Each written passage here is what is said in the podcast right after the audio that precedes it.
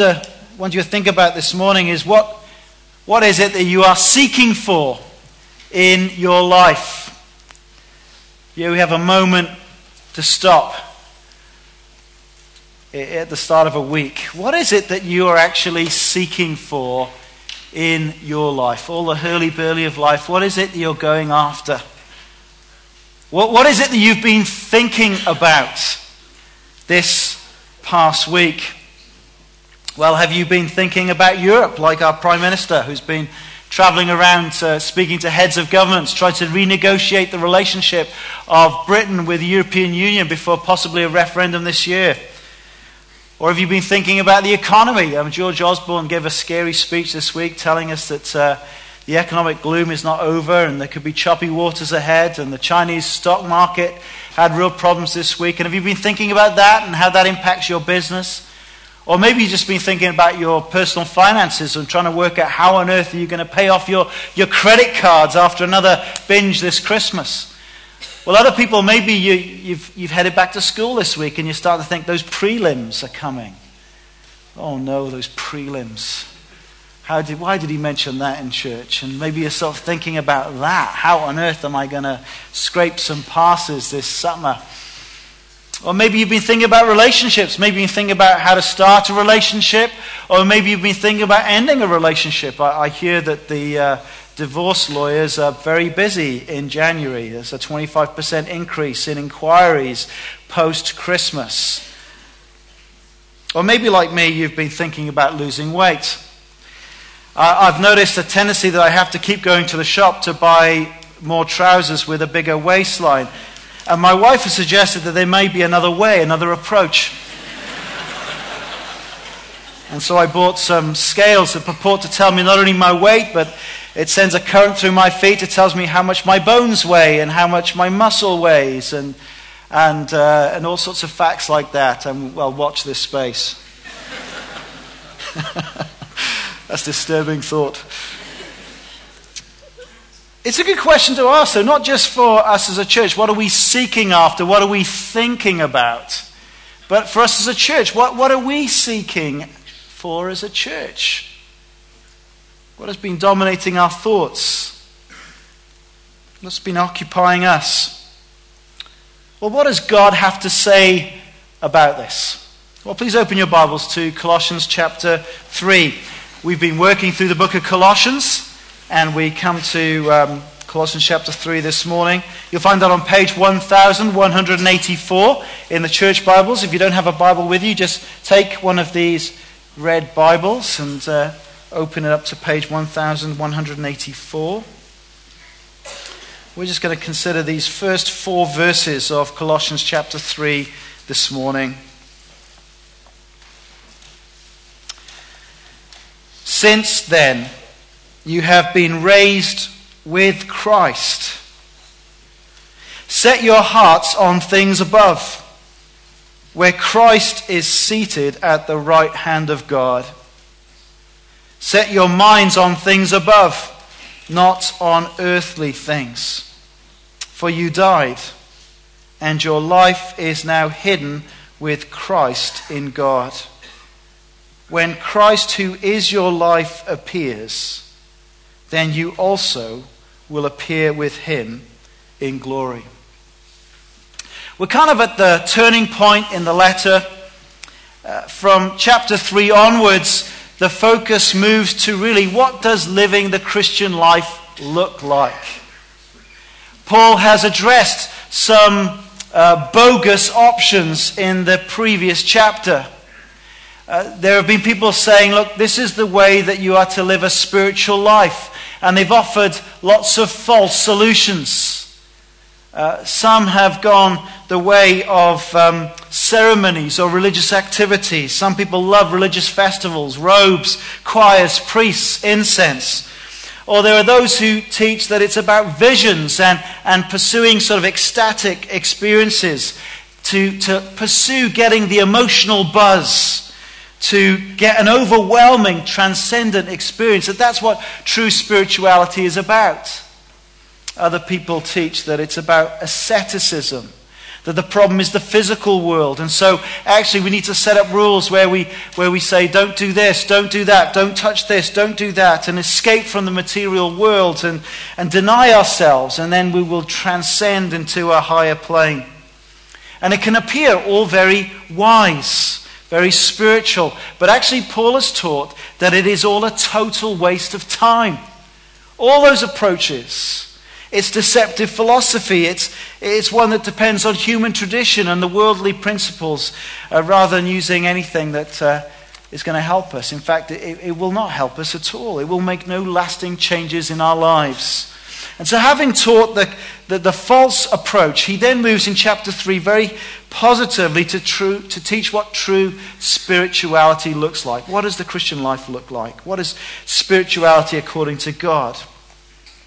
And it's fascinating, we're going to discover over the coming weeks as we read through these chapters, that actually he focuses in on our relationships.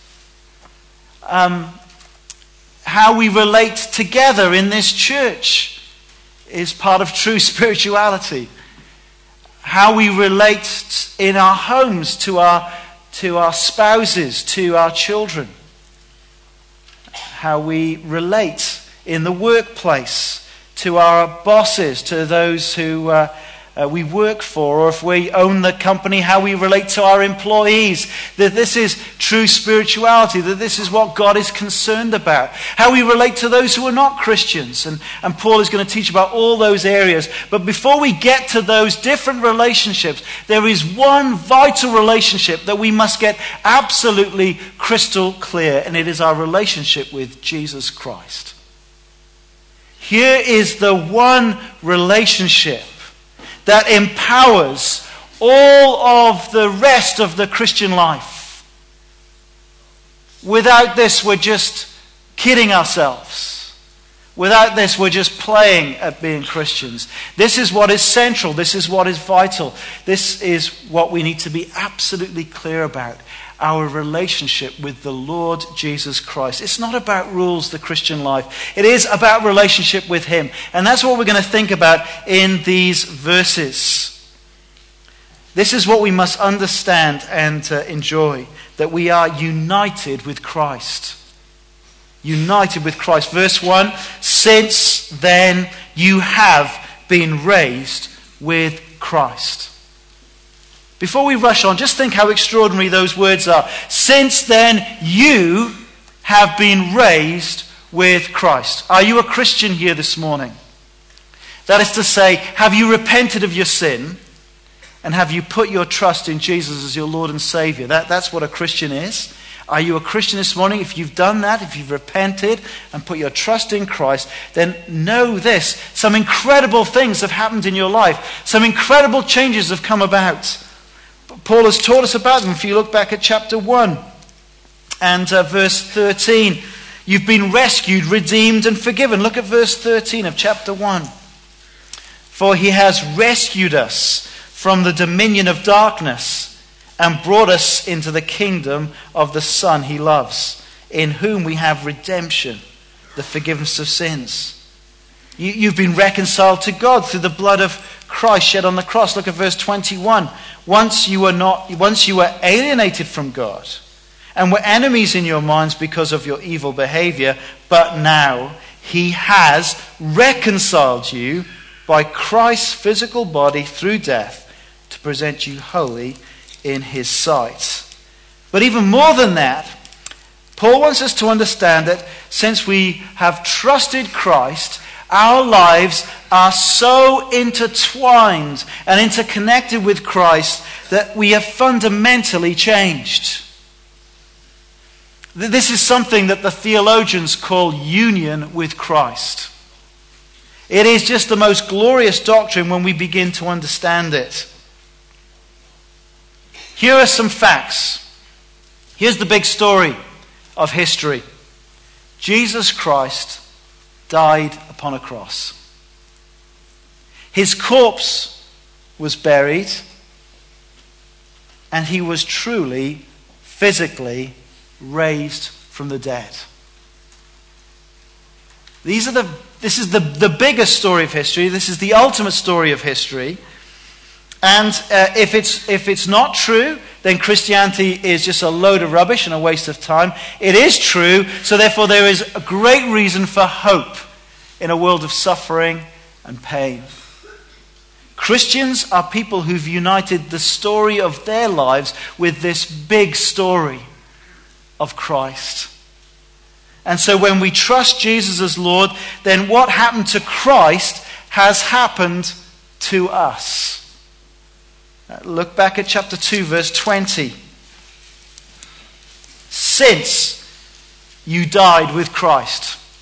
So he's writing to his Christians in Colossae. They've trusted Christ. He wants to know this. You died with Christ. And since they died with Christ, certain things follow. And then, chapter 3, verse 1, we just read it. Since then, you have been raised with Christ. Here is something that is fundamentally true of you if you're a Christian here today. You died with Christ, and you were raised with Christ. There's no human analogy that really gets close to what is being spoken of here. But I suppose the Bible does give us a little picture of it in marriage. What's the ideal of marriage?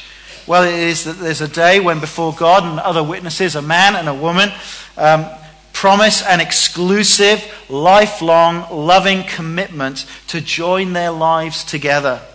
And they say things like this All that I am, all that I have, I give to you. And they smile at each other as they say this. Now, in the case of Shona and myself, uh, that included me sharing with her the debt of my car loan. I, I like get out of the way soon. My wife's relieved of that. A wee taster. There's plenty more where that came from. But, you know, so I, I, what I promised to give her was my car loan because I owed, owed debt, and she owned it. It was a wonderful thing.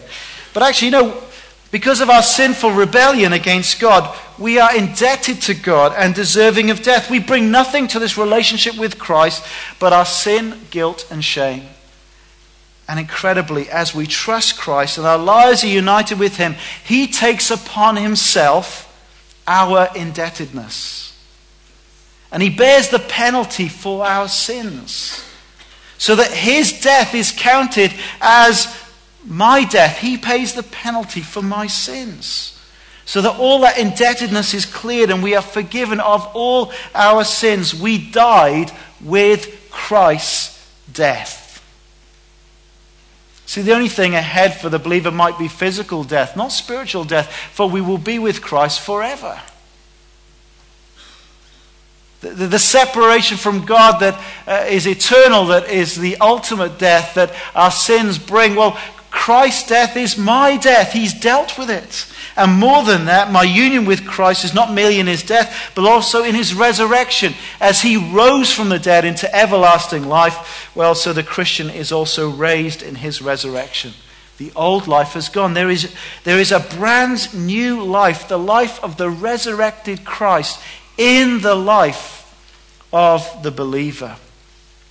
So there's new resources at work. There's new power, there's new energy, there's new direction, there's new hope, there's new everything because of Christ. And before we start thinking about, okay, how are we going to make changes in our lives? Uh, how are we going to uh, put strategies in place to help us live the Christian life? Then actually, we have to start further back than that. Here is the ultimate fundamental truth that should shape everything. You died with Christ and you have been raised with Christ, your life now is the Lord Jesus Christ. That's what we need to grasp. Now, our problem as Christians is that we fail to realize and appropriate the full blessings of these, these remarkable truths, these remarkable facts. And so instead, we just go about getting absorbed in the thoughts of everyone else around us who only kind of have the limited resources and interests of this world. It's just so easy, isn't it? When the alarm goes off on a Monday morning, you roll out of bed, and before you know it, you're having your breakfast, pushing out into the day, and you're just like everybody else in the city. You're just thinking about the concerns that everybody else has in the city. Uh, your, your thoughts and your time are dominated by the fears and the anxieties, the excitements of what's in the news, what's on Facebook. And, and you allow this world just to, we allow this world just to shape what we think. We allow this world just to shape what we do that to shape what we should desire, what we should go after, to set the agenda for our life, to, to chase after things that it says will, will give us meaning and purpose and make us fulfilled. And it's so easy just to get up on the next morning and, and just rush into all of that and be shaped by it all. And so there are two commands that precede all this practical stuff that's going to follow in this letter. And the first, is, uh, first one is in verse, second half of verse 1. It's my second point this morning. Set your hearts on things above. Look at verse 1 again. Since you have been raised with Christ, set your hearts on things above, where Christ is seated at the right hand of God. So here's the deepest truth about the Christian they are united with Christ, raised with Christ, but for that to be experienced and enjoyed at its deepest truth in our lives requires us to keep seeking Christ. Christianity is not about rules, it's rooted in this relationship. The strength to follow the commands of Christ, the uh, ability to persevere through suffering, the, the way to keep going, uh, to have the desire to serve uh, in ministry of others, to, to witness to others, could never ultimately come from us. It comes empowered by Jesus himself. This is what Paul wrote about for his own ministry. If you look back at chapter 1, verses 28 and 29, this is his experience What's his role in the world? Well, he says this We proclaim him, Christ. We proclaim Christ, admonishing and teaching everyone with all wisdom so that we may present everyone perfect in Christ. Look at this, verse 29. To this end I labor. He, it's the word is of hard, strenuous work. To this end I labor, struggling with all his energy, which so powerfully works in me? What keeps Paul going in the hard work of, of, of, teaching and preaching Christ and helping people to trust Christ and persevering Christ? What keeps him at it, even despite all the sufferings and the beatings and the hardships? Well, it's only this the life of the risen Lord Jesus Christ within him, sustaining him, keeping him. That's what keeps him at it. And so it is, not just for apostles, but for every Christian. The Christian life is lived by seeking to live your life in conscious dependence upon Jesus, in reliance upon Him, in delighting in Him. He who is seated at the right hand of God. That's the place of all power and authority. Psalm 110, we read it earlier. Uh, the Lord said to my lords, Sit at my right hand until I make your enemies your footstool. What's Christ doing? He is Lord of all, and uh, there is a day coming when every knee will bow, every tongue will confess. And we who have realized that Jesus Christ is Lord, we are to bring our lives under his lordship and look to him for the empowering grace that we need to, to submit our lives to him day by day, to live for him. Seek Christ. Set your hearts on Him. When you have nothing to think about, what do you think about? Well, my Christian friends, I want to encourage you to cultivate when you have nothing else to think about, that what you find yourself thinking about is Christ. Build into your life different ways that will spur you to turn your thoughts and prayers to Christ. Now, you can be married but not enjoy your marriage. Happy marriages uh, are ones where two people seek to, in little ways, all throughout the day and the week, connect with each other, express love, affection, care, a willingness to serve each other. And as a Christian, you are united with Jesus Christ. But whether you will enjoy that and delight in that relationship really will depend to the degree with which you, you bring your thoughts to bear upon the reality of Christ. What are some of the practical ways that we can set our minds on things above? This command, you've got to do something. What, what are some of the ways you can to set your um, your thinking, your, your, your, your desires, your affections upon Christ? Well, start the week with Christ. There's, there's no rules how to do this, but many Christians find this helpful. Start the week with Christ. Uh, it's corporate. Have you noticed that? Set your heart. How many hearts have you got? I've just got the one. I don't know about you. But actually, this is addressed to the whole church. This is something we do together. Set your hearts on things above. And we can help each other. This is part of the great blessing of attending church on a Sunday, isn't it? At the start of the week, that we gather with other people so that we sing hymns in praise of Christ. We hear the word of God. We pray to him together. And together, we're kind of encourage each other to focus our attentions upon Christ at the start of every week. Start the week with Christ. Um, what a blessing this is, isn't it? Uh, been spending time with my good friends uh, Kerry and Tricia Hughes. We pastored together and spoke in Spokane, and we've been thinking about some of the people we knew from. He still knows them, but uh, when I was there, the, the guys that were in our church back then, and some are going great, some are really pressing on. But sadly, we were thinking about some people who are no longer following Christ. Some people who've broken up their marriages, causing pain and chaos with their children. And it's quite fascinating that often one of the things that preceded that is that they basically of said, Oh, we don't need church in our lives. They walked away from this blessing of gathering every week. And like a, like a piece of coal removed from a fire, we will become cool towards Christ. This is such a great blessing. Don't miss out in this year ahead to, to uh, set your hearts on things above by starting the week with Christ. Why don't you start the day with Christ? Again, there's no rules about this. This is not about rules, but most Christians down the years have found it really helpful just to get up a little bit earlier and to direct their thoughts to Christ by just reading a bit of the Bible and in prayer coming to Christ, committing their day before Him. Uh, you'll find on the stairwells little Robert Murray M'Cheyne reading plans. Uh, if you've got lots of time, they'll give you four chapters. You can just do two chapters. Why don't you say, well, this year I'm going to read a chapter in the morning and a chapter in the evening? If that feels too much to you, just read one of them. Just pick a chapter. And as you read it, why don't you ask yourself these questions What does it teach me about God? What does it teach me about me? How does this point me to Jesus and the gospel? And as you read that chapter, why don't you look for just one verse that just grabs your heart, that grabs your attention, that, that you can turn in prayer and direct it to the Lord. And, and if you sense the Lord Jesus speaking directly to you into a particular context, his word bearing on it, why don't you write it down in a little book? If you were here on Testimony Sunday, we had a little video of Natasha Black talking about what she loves to do. When she finds a verse she loves, she writes it in a little book. Uh, I shouldn't do Russian accents. She writes it in a book. And so when she gets discouraged, she pulls out that book and she reads and reminds herself the way that God has spoken to her in the past, those precious.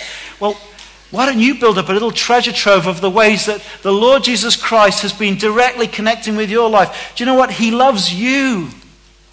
He gave himself for you. It's not just corporate. He cares about each one of you. And you can have a meaningful walk with Christ day by day. You can start the day with Jesus. It's a command. Set your minds on things above. You don't have to do it that way. Find your other way of doing it, but do something that will set your mind, set your hearts on things above. Uh, why don't you start every meal with Jesus? Um, before you, I, I, don't know about you, I do it about two or three times a day. Sometimes I snack a bit more, but Mrs. Reese has told me that that's not the way to go. What a great thing. This is why saying grace is a great habit. To, before you have your meal, thank the Lord that you've got food. Thank the Lord you had enough strength to go to work and earn some money or that you, that you have the wherewithal to buy this. Thank the Lord that He sent the sun and the rain so the stuff grew so that you could eat this food. Start every meal with Christ. You know, your Heavenly Father cares for the birds of the air. How much more He cares for you? And He's given you food. Jesus told the church in Laodicea this Here I am. I stand at the door and knock. If anyone hears my voice and opens the door, I will come in and eat with him, and he with me. The Christian never has to eat alone. You can, you can invite Jesus to join you in fellowship with him over your sandwich. Isn't that wonderful? Now, there's actually loads of ways that we can set our minds on things above. Maybe uh, you could use Facebook to share how you find it helpful just to, in the middle of your workday, to direct your thoughts to Christ. You could share them during the week. Be interested to see what you do. There's just some ways. Start the week with Christ. Start the day with Christ. Start your meal with Christ. Just build into your life ways that you set your, your affections, that you seek after Christ, who is seated at God's right hand. But there is a link to come. Oh, well, well let's, before we go further, how can we do that as a church? I know, let's have a week of prayer. We're going to have one. Look at that. Isn't that amazing? That's what we're doing. At the start of this year, as a church, we want to seek Christ. To set our, set our hearts on things above and to gather each, each night this week and use this week to spur us to seek His presence as a church, to, to seek uh, His grace. We can't do church this year without Christ. That was the problem with Laodicea. They'd kind of forgotten that Jesus was outside the building. And Jesus says, I'm, I'm at the door of your church. Will you let me in? I'd love to have fellowship with you, church. And really, the week of prayer for us is to say, we're throwing the doors open and say, Lord Jesus, we want you. Come, meet with us. Teach us, shape us, work through us for your glory. So set your hearts. Second one, set your minds on things above. Verse 2 and 3. Set your minds on things above, not on earthly things. Some human marriages uh, transfer more than student debt and car loans.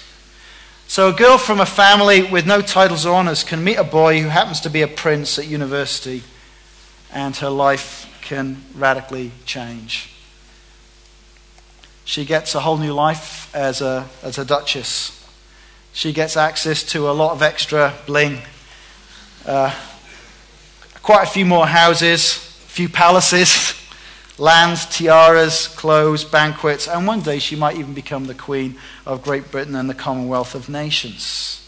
How much do you think um, those facts have shaped the thoughts and actions of Kate Middleton? Totally, I would suggest. Now, there's a new set of facts for the Christian that, believe it or not, are better than those for Kate Middleton. And these should shape our thoughts and actions. There are at least four things here in verse 3 that we should think about. Look at verse 3 again. For you died, and your life is now hidden with Christ in God. When Christ, who is your life, appears, then you also will appear with him in glory. So, four quick things from these two verses. Truths about you, if you're a Christian here today. You died. Your life is now hidden with Christ. Christ is your life. And when Christ appears, you will appear with him in glory. See, the person of Jesus Christ, our relationship with him, means that these, these facts will enable us to fulfill the commands that are going to come. See, look, next verse, verse 5, we're going to be commanded to put stuff off and put stuff on. Put to death, verse 5 whatever belongs to the earthly nature sexual immorality, impurity, lust, evil desires, and greed. Verse 8 Rid yourselves of all such things, such as anger, rage, malice, slander, filthy language. Verse 12 Instead, um, is it verse 12? Yeah, therefore, as God's chosen people, holy and dearly loved, clothe yourselves with compassion, kindness, humility. So, stuff to put off, stuff to put on. But these facts about who we are now from verse 3 and 4 are what we need to, to grasp in our thinking if we're going to engage in these activities of putting off and putting on. So when the Christian woman who feels uh, so lonely that she's tempted to kind of dress provocatively, uh, go to the clubs, drink too much, and hook up with a stranger, or when a Christian man feels the pull of lust to go uh, to the internet for pornography, or, or the Christian banker sees a way that they can make a, a bigger bonus by a shady deal. It is at those points of temptation that we need to apply these truths to these unwanted desires. I need to remind myself You died. Remember, the reason for which Christ died was because uh, these things you want to engage in were the, were the things that made you an enemy of God, that put you under the wrath of God, that would separate you from God from all eternity. But Christ died for you. And when He died, you died. So that your old life, the, the way that you used to live in that way, it's over. It's gone. You're, you're dead to that, that way of life. And when your mind starts rationalizing, well, you know, no one else is going to know. Well, that's not true. Remember this Christ is with you. Your life is hidden with Christ. And when you feel the powerless against the temptation and, and, and it seems so overwhelming to give in to whatever that thing that you're being tempted to do, whether it's greed or, or, or sinful anger or, or whatever it is that is pressing in on you, it seems so overwhelming. And you think, I've got to give in to it. I've got to give in to it. I don't have the resources. Remember, you're not relying just on your own resources. Christ is your life. We sang this earlier. Crown him as your captain in temptation's hour. Let his world enfold you in his light and power. Do you see that? That's what it means to set your minds on things above, set your hearts on Christ. At that moment of temptation, decide who is Lord? Are you Lord or is Christ Lord?